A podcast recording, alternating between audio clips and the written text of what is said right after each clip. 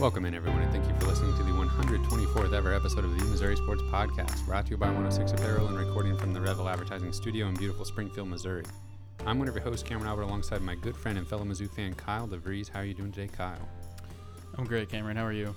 I'm doing well. Um, it's nice that they let you out of the uh, penitentiary. Penitentiary. Well, it's actually my hunting attire, oh, okay. and I'm hunting for a defensive coordinator. Oh, wow. Dang. Yeah, Okay. I was prepared for you to make fun of me. Really? hmm I can tell. That was Yeah, for for audio only, uh, I'm wearing a very bright orange uh, Neon, you might say. hoodie. Um, I bought it from Walmart for about five dollars. was that part of a Halloween costume? Uh, Yes. Absolutely, 100%. Uh, one that happened at your house. oh, yeah, yeah, yeah. and uh, I thought yeah there were like some black lights involved, Yes. so um, I thought I would wear this, and um, I'm might We as well just make it a regular part of my wardrobe. Might huh? as well, yeah. Uh, people might think you escaped from somewhere, though. That's fine as long as they don't think I'm a Tennessee fan. I'm I'm cool with it. Oh, uh, we should do a blacklight episode of the podcast. Ooh, that would be really That'd be fun to great on watch. video. well, with enough accessories, it'd be like the the rave episode. Ooh, we could just use those masks. Yeah, we That you got some had. blacklight now. One thousandth episode. Okay, Keep that in mind. we'll plan for it. Remind me in five years. Maybe Okay. more. Uh, yeah, five years would not even be close. Yeah, you're right. More like ten. Um, Kyle, there were supposed to be basketball games this past week, and they, there weren't basketball games. Yeah, I know.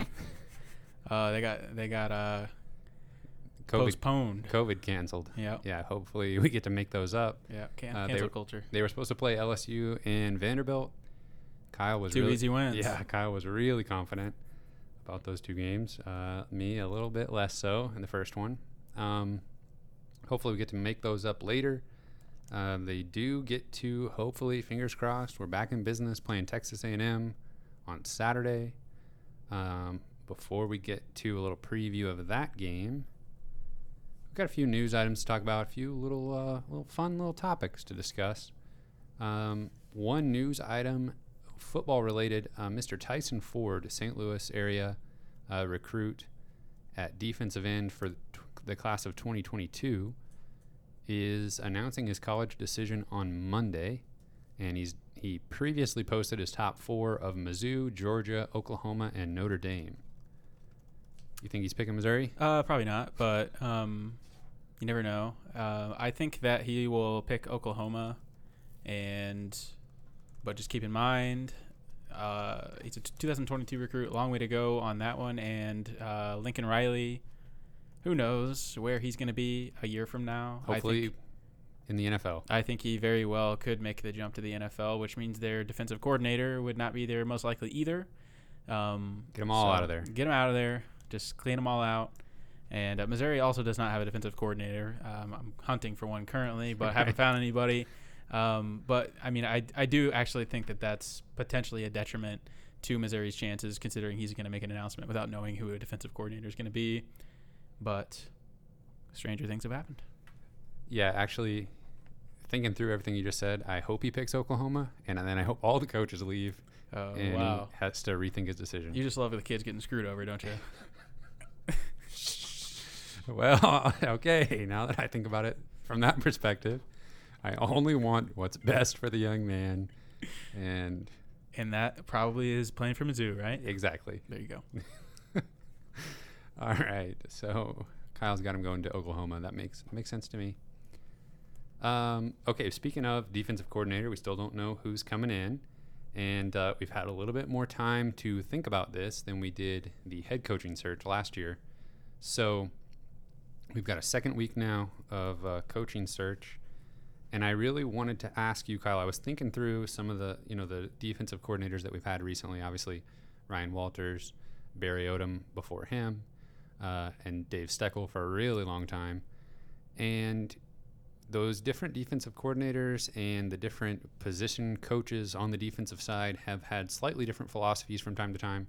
And I'm just wondering what sort of defensive philosophy or style do you think is most fun to watch for a Mizzou football team, and maybe also which one, it may not be the same thing, would you think would be most successful at Missouri with the roster as it's constructed right now? Well, I'm probably a little biased because uh, you know my my first instinct is to think about the uh, let's meet at the quarterback kind of days, um, where Missouri's Missouri's main focus on defense was to sack the quarterback, to put pressure on the quarterback. Um, that was really fun to watch. Tackle Um, the ball carrier on the way to the quarterback. Correct. And uh, I'm not sure that works everywhere and all the time, but Missouri uh, had the horses, if you will, at the time to be able to do that successfully back in 2013 14 era. Um, obviously, you, you know all the guys that were there at that point. And so they were they were able to do that really well, and that was really fun um, to watch. And they were incredibly good at that time. So I, I think I would love to see them get back to that. I'm not sure they have the personnel to do it as well as they used to be able to do it. Um, give me Jeffcoat with another year in the offseason. Give me a 16th year Chris Turner. Like maybe uh, maybe we can pressure the quarterback. I think we we were able to do it fairly well at times this year. But I guess I would just like to see a little bit of continuity um, on the on the defensive line since we have a lot of guys coming back. It seems weird to say that we might try and make this a strength is the defensive line because in the last few years it has not been. It used to be. It used to be. Uh, D line zoo was a thing, but then it kind of fell out of favor when the defensive line was just nowhere to be found for a few seasons. They had interior guys, but that's not as flashy and uh, yeah. you know doesn't make the highlights quite as much when interior guys are just stopping the run really well, Right. uh, like Terry Beckner and um, you know other guys like that, uh, Jordan Elliott. Mm-hmm. So yeah, I totally agree with you. Getting an edge rush that gets to the quarterback, um, seeing Jeffcoat this past season, maybe you know piqued my interest in getting back towards that style of defense.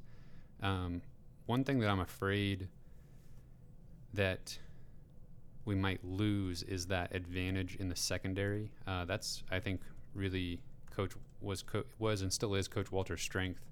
Was coaching up the secondary and obviously the safeties were a bright spot on Missouri's defense the last couple seasons. And man, it just seems like, especially in the college game, you just can't get it all most of the time. Um, there's gonna be a weak spot somewhere, just depending on what position group is a little younger or doesn't quite have as much depth. And it seems like when Missouri has been successful, they've kind of had this bend but don't break style where they're just not giving up big plays. I think when Mizzou's defense was leg- was legitimately legitimately bad, they were just getting gashed for big plays over and over again. And that's not to say that I mean everybody will remember the Auburn SEC championship game where we just got ran all over and that was the the Worst, worst possible possible matchup. yeah, for that bend but don't break style where Right. they were just, you know, gashing us for 10, 12, 15 yard rushes constantly. So it may not be the most flashy or popular with the fans, but that's maybe kind of what I'm looking for is and a lot of what Missouri's been successful with the last few, few seasons is excellent red zone defense, good uh, last year Missouri was excellent on third downs, which is something that they've struggled with in previous seasons. So maybe a little bit of continuity would help with that. Yeah, if you project out the defense and what we think they'll will be a strength personnel wise for them a year or two down the road, I, I think that you can say defensive line has a chance to be that, and I think that cornerback has a chance to be that. And so, and just the way that the game's going, I think just everybody wants to pass. Every that that's the that's the focus for most teams right now, and probably will be in the next few years. I think you put pressure on the quarterback, and you hope your cornerbacks can cover, and uh, just see what happens. You know, Yeah. I, I think those are those will be our two strengths. Hopefully, that whoever's coming in can can use those those two positions to their advantage. Yeah, it's kind of interesting that uh, easily a strength for Missouri the last couple seasons has been linebacker, uh, obviously from Nick Bolton and Cale Garrett. And there's not really that guy that looks ready to step up and fill their shoes, uh, even, you know, 75% of their shoes. Right. Um, so maybe maybe there won't be a star at linebacker, but if you can have a few guys that are solid, then uh, you won't have to worry too much. Uh, Kyle, I saw you posed a question on Twitter about Mizzou football wide receivers uh, from the recent years, and what did that just stem from a a piece of artwork that the Mizzou football account tweeted out? Yeah, it was actually Damian Washington, I believe. Yeah. And uh, they actually just offered a wide receiver prospect from Damian Washington's high school, I believe that he went to. His first name is the coldest. Did you see that No, on I Twitter? didn't. His name is literally the coldest, Gotta which have is the greatest name Yeah. in the world. I can't even remember his last name because it doesn't matter. Nope. But I have to wonder if that was a little bit of a like, hey, look at uh, our success with wide receivers, and uh, so Th- Damian Washington put that out there, and uh, yeah, I just was like, well, there's a lot of a lot of talent on here, and I think Mm. it, and the, honestly, we got a lot of the same two people uh, when Jeremy Maclin and Danario Alexander, but Yeah, you I- said uh, if you could have three of these guys, who are you choosing? And just to run down the list real quick for people that didn't see the tweet, we've got Jonathan Johnson, Justin Gage, T.J. Moe, Marcus Lucas, L'Damian Washington, Emanuel Hall, Will Franklin, Bud Sasser, J'Mon Moore, Jeremy Maclin, and Danario Alexander. and obviously th- those two guys there at the end, uh, Jeremy Maclin, Danario Alexander, it's it's pretty hard to pass up on either one of those guys. Um, but I think the having to pick three cre- created a little bit of creativity for other people, and there was a lot of other uh, a lot of other names for that for that third wide receiver. Danario Alexander had one of the best seasons of any wide receiver in college football history. Yeah, And Jeremy Maclin is one of the best athletes to ever put on a Mizzou uniform. oh for sure. So those are pretty easy for one, two. And then there's probably, I mean, obviously any of these guys would be fine in the third Yeah. spot if you're kind of rounding out uh, a, a trio.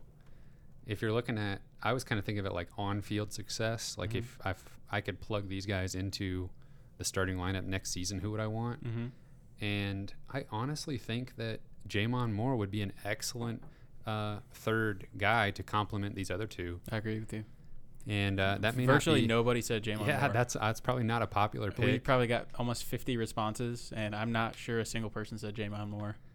And I think part of that is maybe you know he was the number one guy uh, his last two seasons at Missouri, and he had the physical abilities to do it. He just would not. He was unclutch in moments where they really needed him to come up with a big play. Um, but he had a couple clutch moments as well. It was just anytime you have a big drop in a big spot, people are going to remember that. And uh, that kind of plagued him and Jonathan Johnson both for their uh, off and on for their whole careers. But Mhm. if he if you're looking at him as like a third option or like a two two A to or a one C, I guess you could say, in an offense, um, I think he would be perfect in that role. Yeah, he was very well rounded and uh, was, yeah. I you know I also thought about Emanuel Hall. If he's healthy, uh, he's pretty much unstoppable, especially with Drew Lock, a guy who likes to throw deep every pass he possibly can. That was a really fun combo to watch. I was also thinking about these receivers that were on the field at the same time in their actual Mizzou careers. So, like, you know, there was a time where L'Damian Washington, Marcus Lucas, and Bud Sasser were all on the field at the same time. And another guy that's not on this uh, beautiful graphic is Dorial Green-Beckham.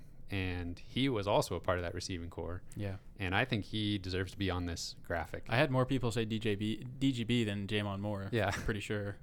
Um, And he's not even on the thing. uh, he didn't end his career at Missouri, even though he never played a game for Oklahoma. He was tec- he technically transferred to Oklahoma before uh, going to the draft, so uh, maybe that's why he was left off this list. But um, I would say the third most common answer was probably Justin Gage that we got on that. A little bit before our time, but I remember him um, being noteworthy just for playing football and basketball Mm-hmm. at Mizzou. Um, I, th- I thought I had something else to say, but I don't know. I'm still stuck on DGB. That just that's that's one of the biggest what ifs in Mizzou history. I can still remember where I was when he committed to Missouri. Oh yeah, me too. Sitting in chemistry class I th- in so school.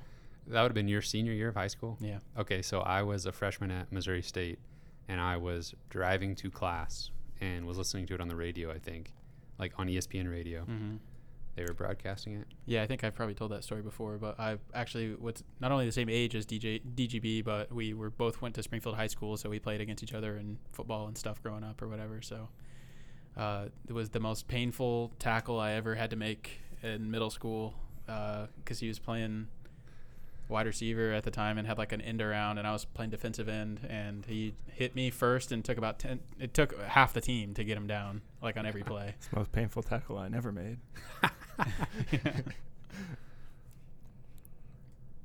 So I, if I'm gonna choose, I'm probably gonna uh, choose J'Mon Moore for that third spot. I'll go with Emanuel Hall, but I like I like the pick. I'll go with Bud Sasser. Oh yeah, Ooh. I'd pick him for oh, my yeah. team. Yeah. Would you pick him for your church league basketball team? Um, probably. Have we told that story on the air yet? Who Yeah. knows? Probably. I don't know. We'll, we'll circle back around to that eventually.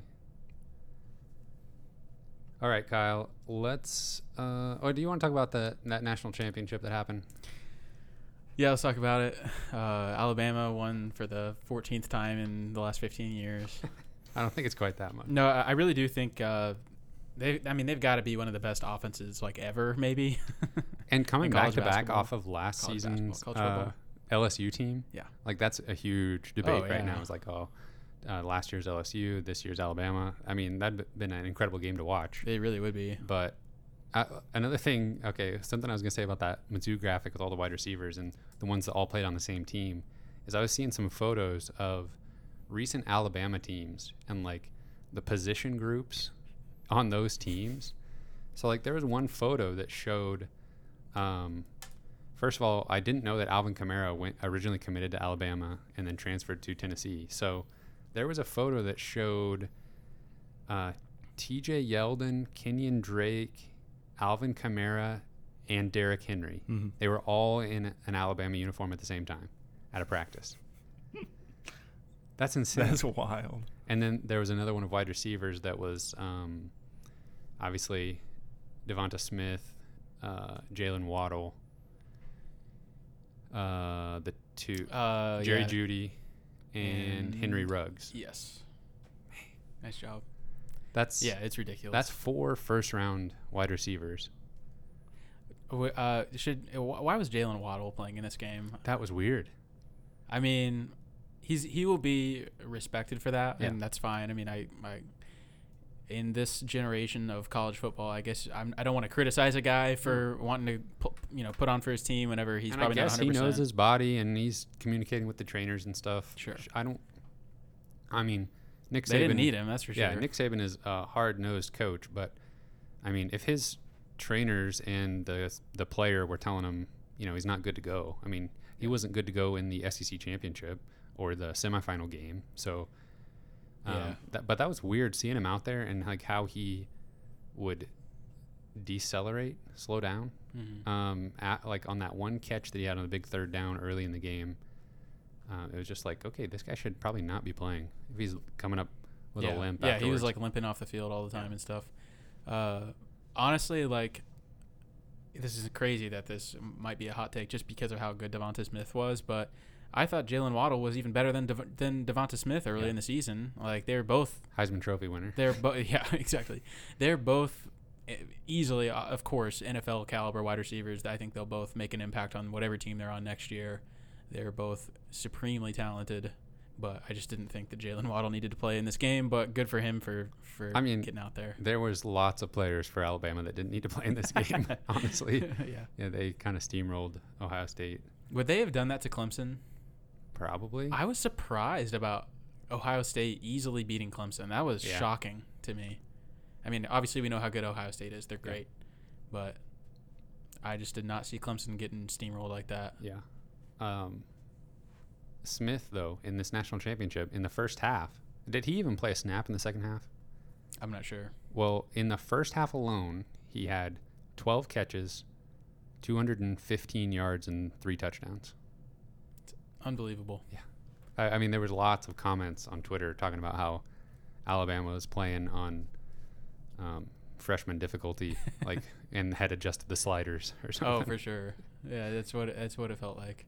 And Justin Fields is probably going to be a top three or four pick in the draft too. Yeah. depending on what order we have. But yeah, uh, just a, lo- a lot of talent playing in that game. But Alabama is just truly something else. Yeah, you, you can see how Mizzou's just you know just a couple pieces, a couple years away from competing Just at a that level. pieces, yeah. yeah. Well, M- Mizzou put up a decent fight against Alabama in the standards of of this season. You know, they uh, they held them to what thirty eight points. I am sure Alabama kind of slowed slowed down. Took the was that the first game of the season? it was. They- it feels like three years ago. Yeah, I just remember um, Mizzou's defense was was ready to go in that game. It, it came out. Uh, they were really they were hitting hard. Mhm. I remember Tyree Gillespie especially. I kind of made a name for himself a little bit in that first game. So I'm ready to admit, uh, freezing cold take here in this episode. Okay. I said in the Alabama preview that I thought that Bryce Young was going to take over the starting job from Mac Jones, and you know that that Alabama would be better for it, and that they would sail off into the sunset with um, their new freshman quarterback. But boy, was I wrong. That's almost one of those situations where how do you even, uh, from a scouting perspective, how do you even scout Mac Jones because his wide receivers are so good. Like from NFL scout yeah, perspective, yeah. Like how do you even know? Do you, do you even know how good this guy is? I mean, uh, what would what would Connor Bazelak look like? And and just literally switch out Mac Jones for Connor Bazelak. What what does it look like? I mean, yeah, put anybody back there. You, ju- you, just, you don't know. You have no idea how good he truly is with that team around him. I, I'd like to think that. I mean, yeah, like uh, Taylor Powell, stick him back there. I mean, Could they run the table with Taylor Powell? probably. Probably. uh, I mean, Najee Harris is yeah, best offensive line in Yeah. college football. Yeah. They- That would actually be an incredible experiment. That would be. I mean, That will never happen. yeah, Mac Jones won whatever award is best quarterback. Uh, Smith won the Heisman and Biletnikoff. Harris won best running back, And they played most of the year without Waddle, who I thought was just as good as any of those guys. and they went undefeated in a SEC only schedule. Yeah. Unbelievable. Yeah, Mizzou's right there though. They're Close. just one piece away.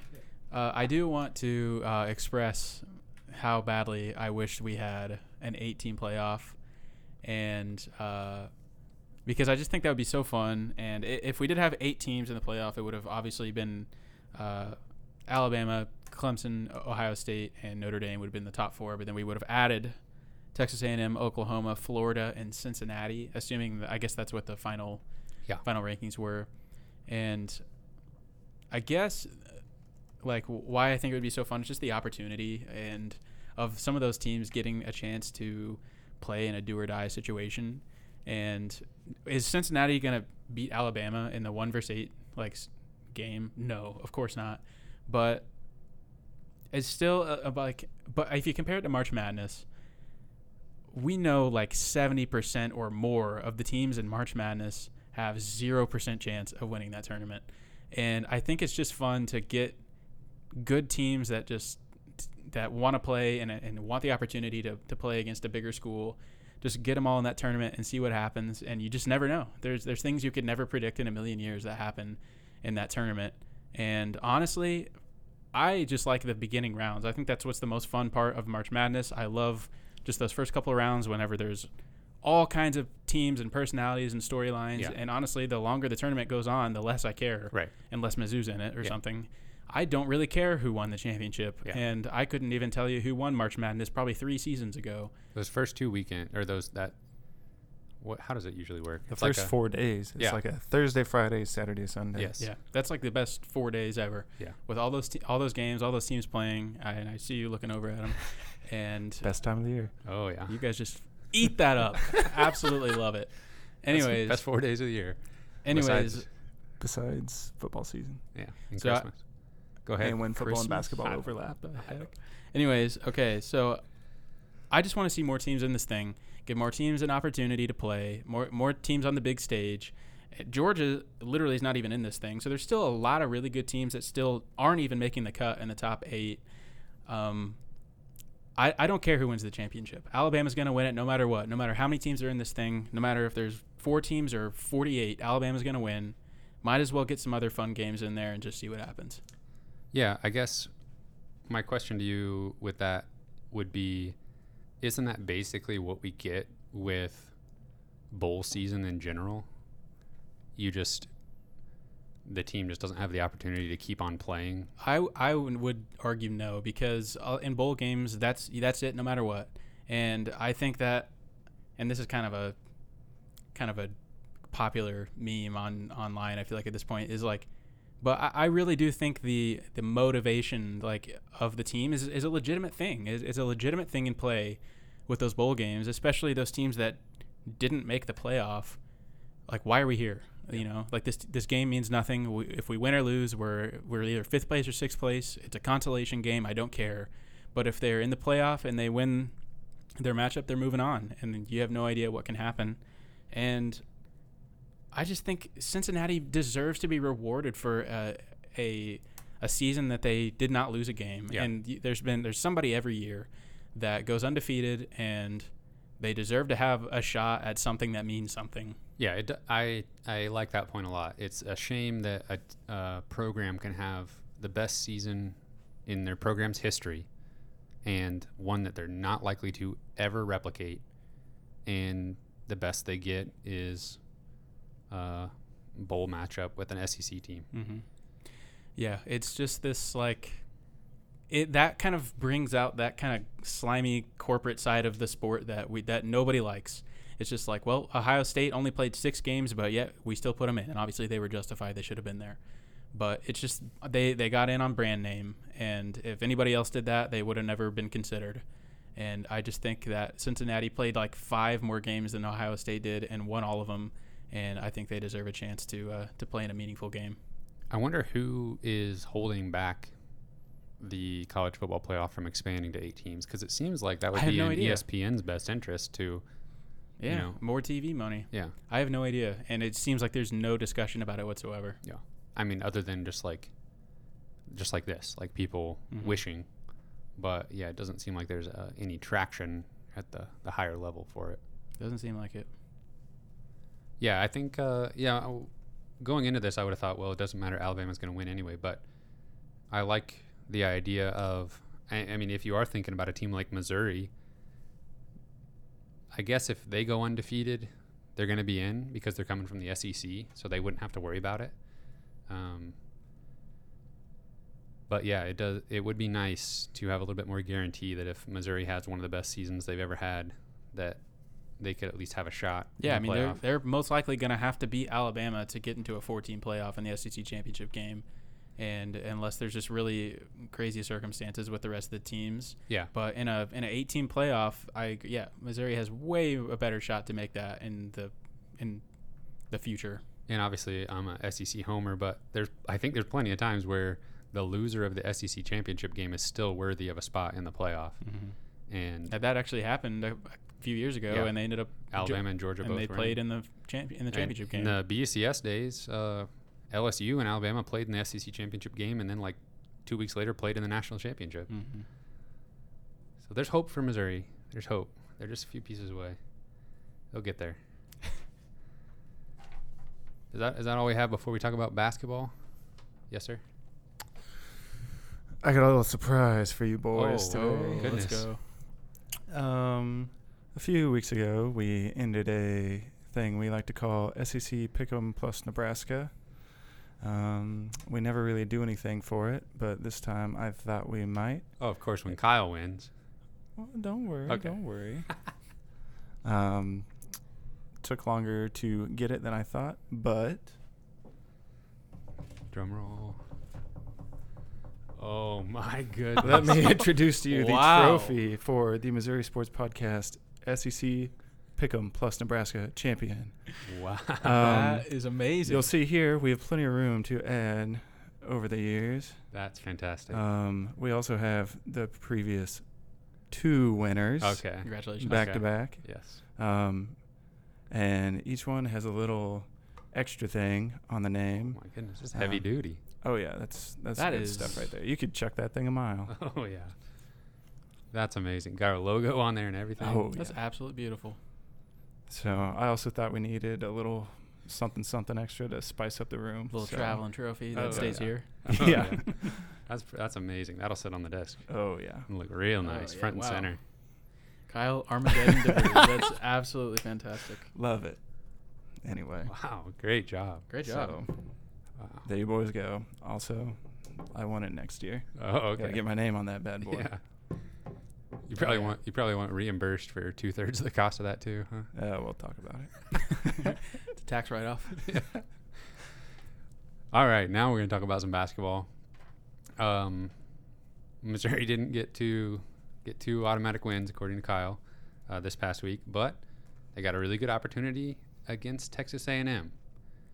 Now, before we get real deep into that Texas A&M preview, I want to just take a look at the SEC landscape. We actually left off the previous episode doing this, and then a bunch of teams played two games and Missouri didn't. So I want to see if we learned anything um, while Missouri was sitting on the sidelines or sitting at home. Um, and one thing that I think we learned is Alabama is super legit. At basketball. Yeah. We're, this is an Alabama episode for Yes, Alabama all fans now. Alabama. yes. we knew this day was going to come. Eventually, everybody becomes an Alabama fan.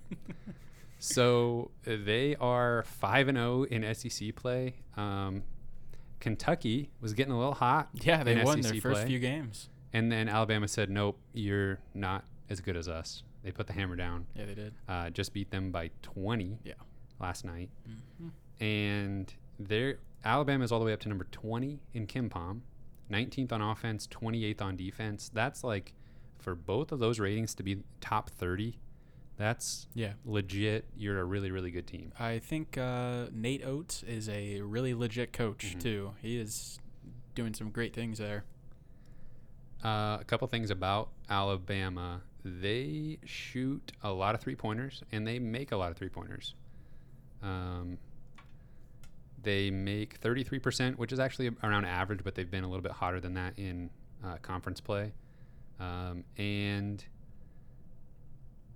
they are 30th in the country as far as number of three pointers attempted compared to overall field goals attempted and uh, they've got a kid named Herbert Jones. You may have heard of him. He's a senior. He's been there a while. Who's shooting 53% from three, and they've got a smattering of other guys that are shooting uh, high 30%. So they are not afraid to pull the trigger, and their offense has really been cooking lately. I don't really know what Alabama did in the non-conference, to be honest, but they've just yeah they've just kind of blew up in the last few weeks. They were fine. Their only losses were all to top 100 teams, so no real glaring bad losses. Um, but yeah, they absolutely look legit. Um, okay, another thing we need to talk about is South Carolina. They've had COVID issues and have Oh, had man. trouble uh, with getting games played. They've only played five games. That's crazy. Um, they've played two SEC games. Uh, sorry, only one SEC game against Texas A&M. So uh, when you look at the standings, it's super goofy because Alabama's five and zero in conference play, and South Carolina is one and zero. in Alabama's second place. yeah, Alabama's played 13 games, and South Carolina has played five. And now with uh, Missouri missing two games, uh, Vanderbilt, the game that they were supposed to play in place of Missouri, that got postponed as well, I believe. So we're kind of, I don't know, me personally, I'm getting a little nervous Yeah, about how the season is going. And the SEC has been excellent. They got almost every football game in. yeah. All the games they needed to get in, they did. Uh, there was a couple late that just didn't really matter that much, so they just said, forget about it. But Mhm.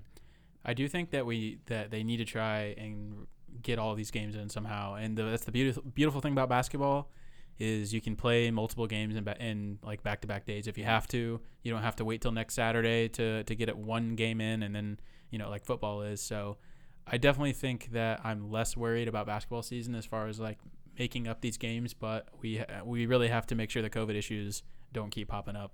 Yeah, I think right now the plan is, and I don't, I don't think I've heard anything official, but I think what is assumed is they'll just tack these games on to the end of the season because there's a gap between the end Mm. of the season and the SEC tournament. But if very many more games get postponed, then they are going to have to start squeezing them in there somewhere. Yeah, yeah. I, I'm not too worried about it at this point. Um, but we'll see what we're what we're saying a month from now. So then taking a peek at the bottom of the standings, we have Auburn, which is kind of surprising at 0 and 4 in conference play. And uh, so their opponents that they played are Arkansas, Texas A&M, Ole Miss, and Alabama.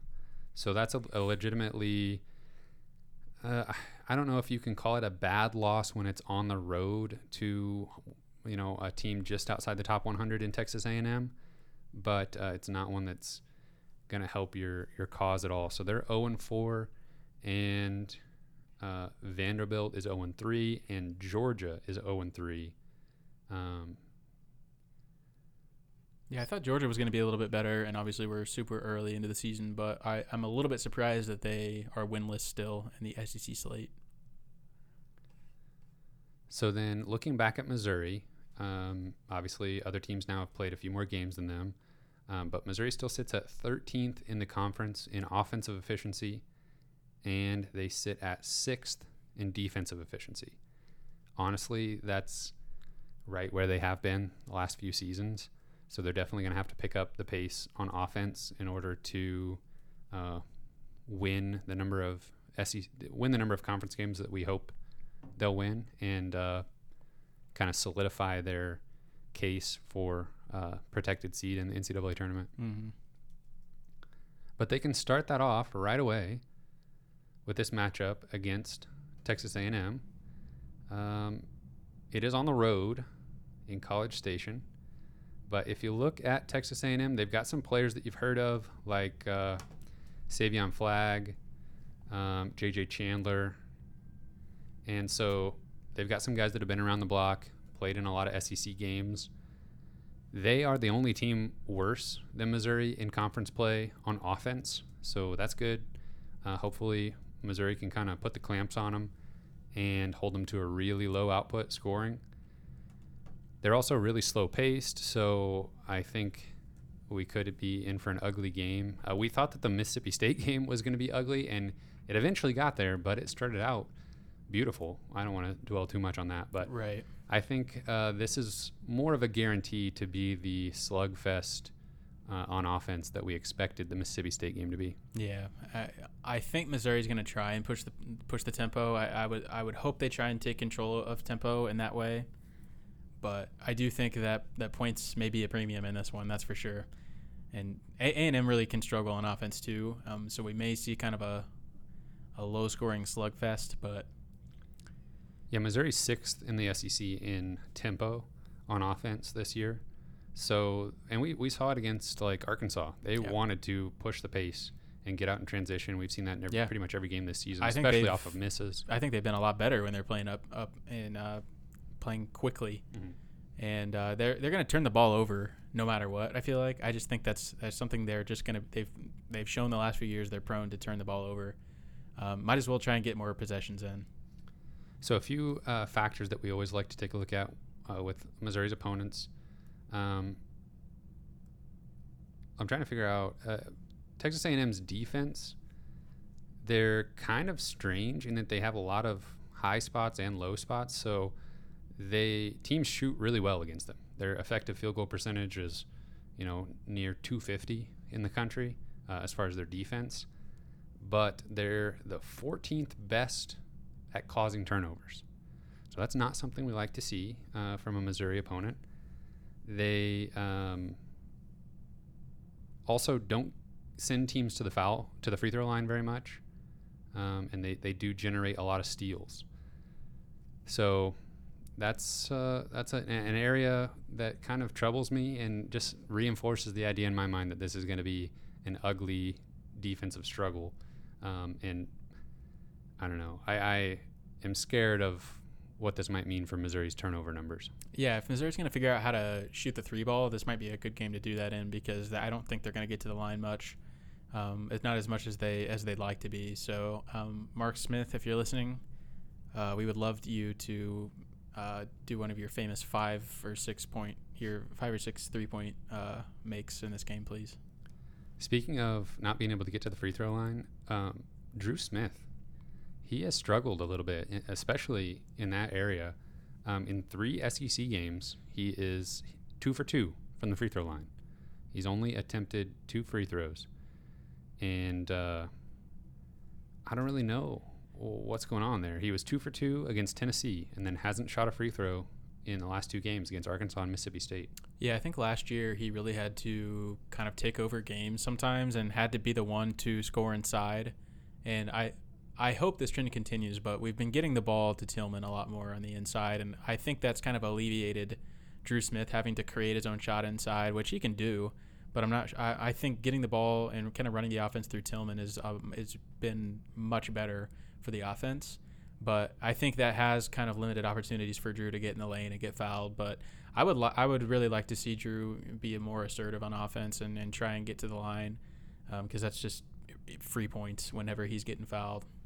Yeah, it's definitely turned into sort of the uh, Pinson Tillman show yeah. at times, which that's great. That's when it's when it's working, it has been fantastic. Mm-hmm. Um, it's uh, man, it makes it even more confusing the what happened in the second half of the Mississippi State game because that combination was seemed effortless. I mean, they were scoring at will at times in that one, so it just is even more head scratching that it all came to a halt there after I, halftime. I hate that that was the last game that we've seen them play because just such a strange taste in our mouths, and then we don't get to see them play for like two weeks.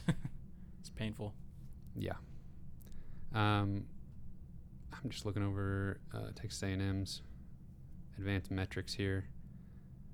They they are actually the only team in the SEC that in SEC play has turned the ball over more than Missouri. Really? Yeah, and quite a bit more.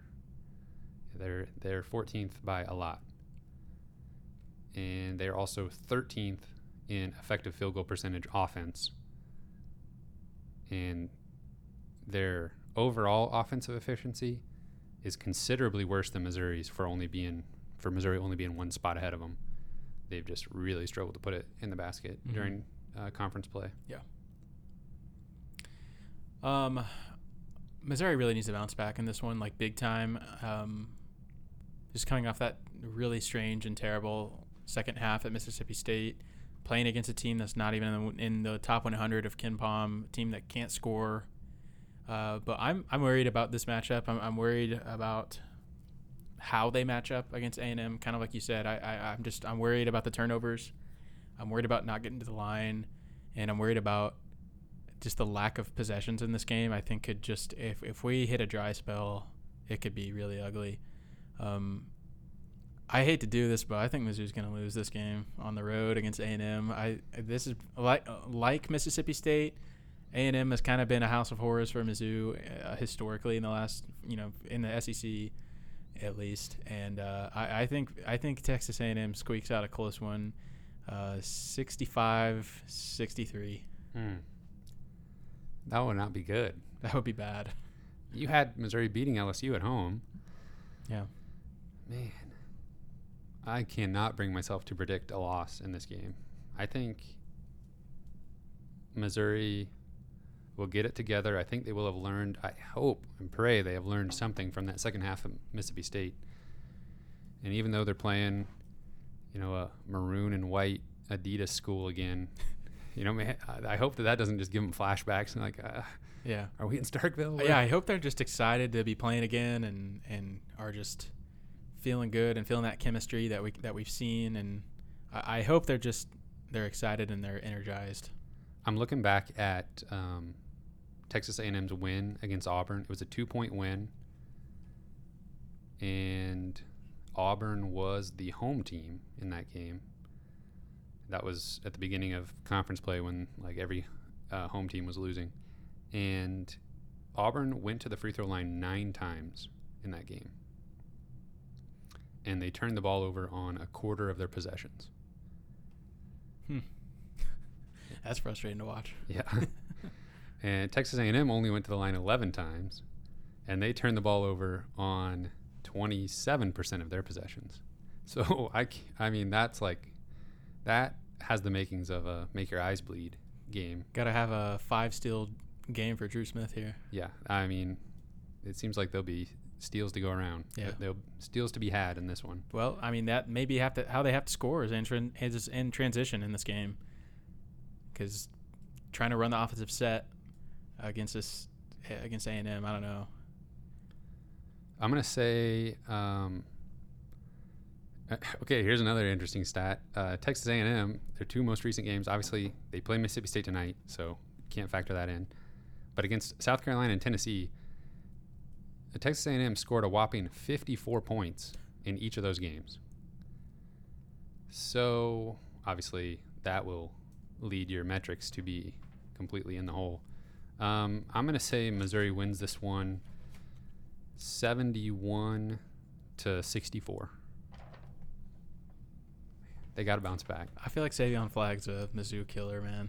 It does seem like that, doesn't it? Yeah. I was trying to look back. It, he he hasn't never like, unless I have to go back several years, he has never like blown up. Right. But he's had Just a couple. Of, pesky. yeah, he's had a couple of those clutch plays in um, games that Mizzou should have won, Mm-hmm. and then Texas A&M just kind of uh, snuck out with a win. And I feel like he had like a block and then a fast break layup on on one in one of those games that kind of iced it. Yeah, Yeah, he's, he's got that. He's got that little runner in the lane.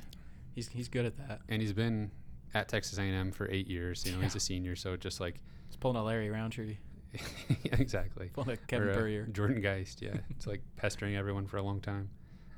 Um, but I think Missouri can pull this one off. I think they really need to. Yeah, they do.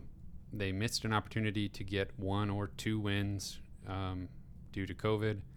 Hopefully, we get those back later. Um, I need to look. I didn't really look at Missouri's following game to see when it. Uh, they do play again on Tuesday uh, against South Carolina, another team that's kind of been on the rise lately. Yeah. Um, Better uh, get that game in before South Carolina has COVID issues again. right, exactly. Um, but yeah, South Carolina only only played five games this season. One of those was a win against Texas A&M. So I don't know what kind of analysis you could possibly do with South Carolina. I mean, eh, actually, they did. Pl- they do have a, a mutual opponent with Missouri. Uh, they beat Liberty a little bit easier than uh, Missouri did. They won that one 78 to 62. So they at least put up more points. Um, I think this is a slightly different style of team from uh, Frank Martin that we then we're used to seeing. They're still really good on defense, um, but they just haven't played enough games to know what they really are as a team. So I think they're hard. still gonna play that pesky defense where they just foul you constantly, and the refs can't call a foul every single like play, so Yeah. they just don't. I mean, that's like the worst thing in basketball to me. So I just hope that we don't have to deal with that. Uh, that's unbearable to watch. Yeah. Well, if they are like that, hopefully the refs are are calling it. Yeah, I don't mind if a team does line. that. Just you just got to call the fouls, Yeah. and that's the the problem is that refs just I don't are- care how ugly the game. really I don't care how ugly the game is. When whenever, whenever we're rooting for a team that needs to get to the free throw line to win close games, especially like I don't care if, Yeah. if it's ugly. their wins aren't going to be pretty. If I- that's how they need to win, I just want to win. Be pretty. Yeah. Yeah. Um, South Carolina plays LSU on Saturday, so maybe keep an eye on that one if you want to learn a little bit more about them. Uh, their, their last game was on January 6th, so they've had a little layoff just like Missouri did. Um, so I'm predicting a win against Texas A&M. Uh, I'm gonna, I don't know, I, I can't predict really against South Carolina, but I'm gonna say they win that one too, something like 73 to 68. That's almost probably exactly what I picked. No, I, it's a little higher scoring then. Yeah, I think the offense is going to come out for this one more so than the A&M game. I think Mizzou wins 82 to 74. High scoring, high scoring affair. Okay, that's, I, that's going out on a little limb. I think maybe we have to we have to return to that pick. Okay. Uh, I just hope we get two wins. We need them. Teams that Missouri should be beating at home or away. Yeah, but yeah, South Carolina is uh, number 59 in KenPom, but their rating is going to fluctuate wildly because they just haven't played very many games. Mm-hmm. All right. Quick episode. Yeah. Well- Well, that's what happens when you m- are missing two games that should have happened. Yeah. Yeah. Is that all you got for them this week? That's what I got for the folks. All right. Um, all right. Well, you can find us on Spotify, Google Podcast, uh, Apple Podcasts. We're on Twitter and Instagram at Missouri Sports Pod. You can email us at MissouriSportsPod at gmail.com. You can find our t-shirts and stickers on our online shop, MissouriSportsPod.BigCartel.com. Thank you, everyone, for listening. We will see you next week.